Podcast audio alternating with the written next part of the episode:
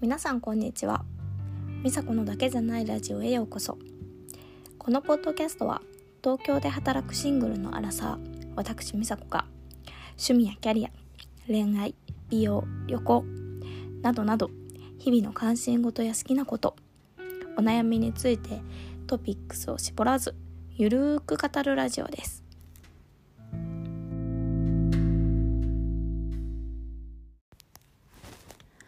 Hi, welcome back to my podcast. 少しお久しぶりになってしまいましたが、えー、エピソード4を更新したいと思います。今日のテーマは得意なことと苦手なことについてお話をします。えっ、ー、と、前のエピソードから3週間くらい経ってしまったんですけれども、ちょっと仕事がバタバタとしてましてちょっと遅くなってしまいました。で正直どうしようかな。ポッドキャストのことは頭の片隅にあったんだけどもうんなんとなくどうしよう。なんか気が乗らないなみたいに思っていて。でその時インスタにあの初めて感想をいただいたんですね DM で。それに気づくのもちょっと遅くなってしまったんですけどもあの応援のコメントを初めていただいてとっても嬉しかったです。であやっぱりねこんな全然芸能人でも何でもない私のポッドキャストを聞いて全然知らない人からコメントをもらえるんだと思ってすごい嬉しいなと思いましたコメントいただいた方それから聞いてる皆さんありがとうございますでえそれでですね今日は新しいエピソードを収録してるわけなんですけれども、うん、今日のテーマは得意なことと苦手なことっていうことでこのポッドキャストがもうそうそうなんだけども、えっと、私の得意なことっていうのは何かを始めるっていうことが結構得意です。行動を起こすことっていうのは結構得意で仕事とかでも転職したいなと思ったらいっぱい情報収集をしてでこれだって決めて決断して何か一つのことをやる。っていうことって結構ワクワクするしこうみんなに結構勇気あるねとか言ってもらったりするんですけれども、うん、私にとっては何か、まあ、大きな決断をして行動するっていうことは結構楽しいことだし得意です仕事だけじゃなくて、まあ、このポッドキャストとかももちろんそうだしあと一人旅一番ちょっと自分にとってもチャレンジングだった場所はモロッコかな？モロッコとかも一人でパッと決めてパッと行ったりするのでそれは得意なんですよ。でやっぱり苦手なことっていうのが逆に継続することなんですね。まあ継続が得意っていう人はそんなにもしかしたらいないのかもしれないんだけど継続はあとっても苦手です。まあ、ダイエットとかもそうだし仕事もそうなんです。今やっぱり仕事バタバタしてるってちょっとしんどいなって思うのは私いつもそうなんですけどなんか始めた時は始めれたっていう喜びでいっぱいなんだけど始めるっていうことを最初のゴールにしてしまってるから続けていく時ってなかなかモチベーションを維持するのが難しいんですよね。で、まあ、なんでモチベーション維持できないのかなって自分で考えたんだけどこうなんか続けることって地味じゃないですか。あの仕事同じ職場で仕事をしていると昨日と今日で自分のパフォーマンスが明らかに上がることってそんなにないしでできないこと思ってるようにできない自分っていうところに目がいってしまってであ今日もできない。明日もできないんじゃないかってこういつできるようになるんだろうとかですね。そのなんか自分にできない自分に絶望したくなくてもうやりたくないみたいなモチベーションになっちゃうもう。ダイエットとかだったらやめちゃうし、仕事だったらやめるまでいかなくても、なんかこうモヤモヤしてしまって、モチベーションが上がらなくて、でどんどん成長も遅くなってっていう、まあ悪循環に入っちゃうなっていうことがあります。ポッドキャストもそうで、始めた時は楽しいんだけど、もちろんね、すぐめっちゃ有名人になれるわけじゃないし、いっぱい聞いてもらえるわけでもないし、上手に喋れるわけでもないし、っていうのでなんかこう、まあ、日常が大きく変わらないじゃないですか。何か始めても最初はすごいワクワクするけど、そのなんか、最初のワクワクばっかり求めてしまうんですよね。まあ、それってみんなある程度そうなんだと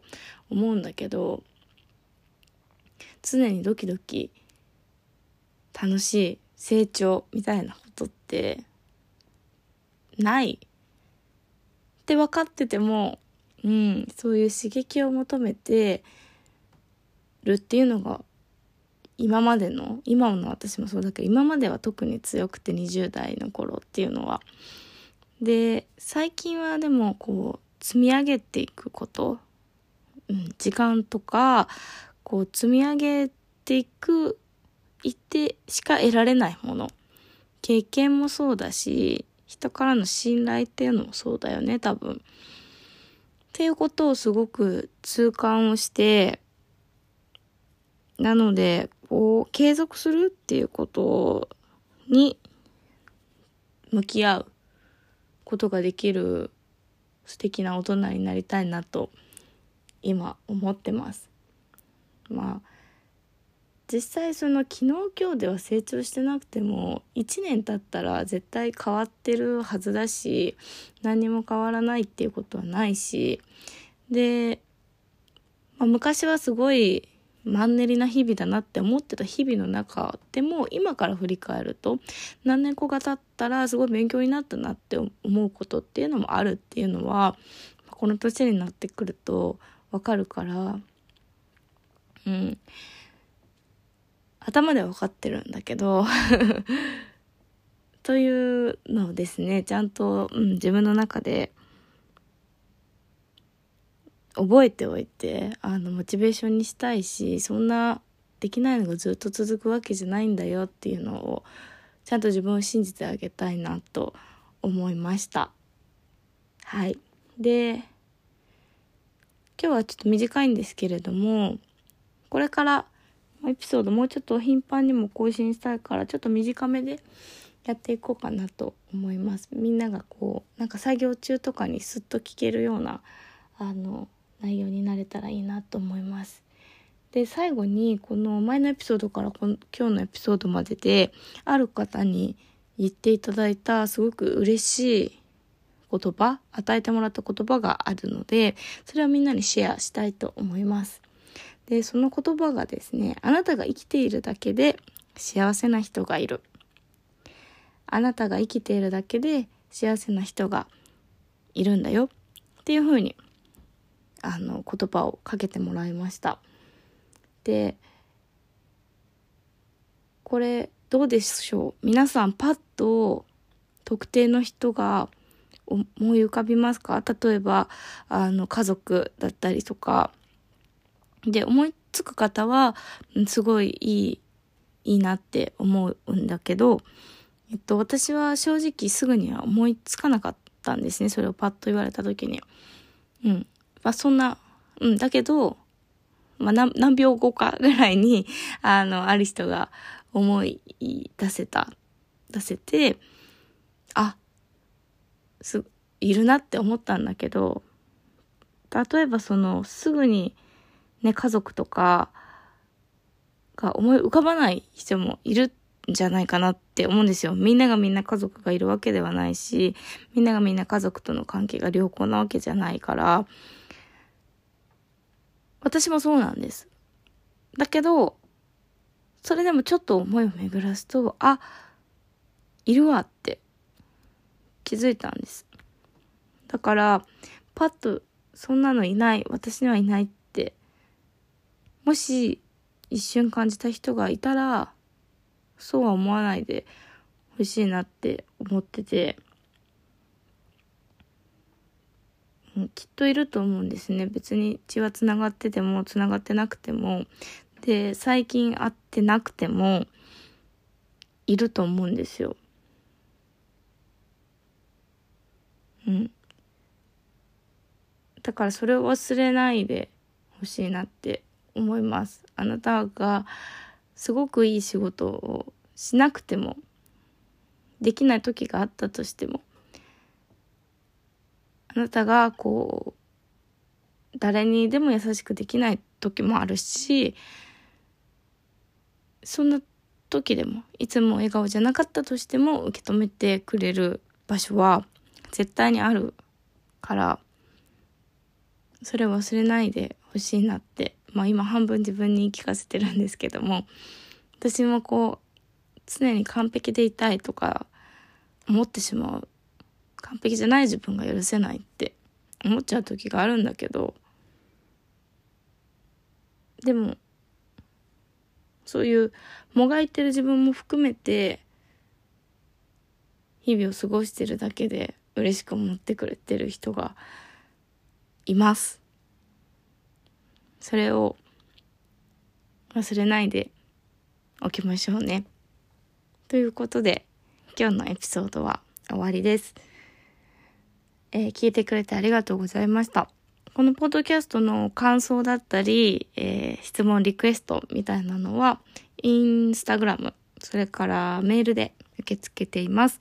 インスタグラムのアカウント、あ、ツイッターもだ。ツイッターも一緒なんですけれども、えー、アカウントが、アットマーク、ミサコアンダーバー、ヨガマインドフルネス。アットマーク、misako アンダーバー、yogamindfulness です。で、gmail は、misako1 aug アットマーク gmail.com misako1 aug アットマーク gmail.com えこのポッドキャストの詳細のところにもアカウント名と Gmail アドレス書いてますので、えー、ぜひご感想いただけると嬉しいです。え、それではまた次回お会いしましょう。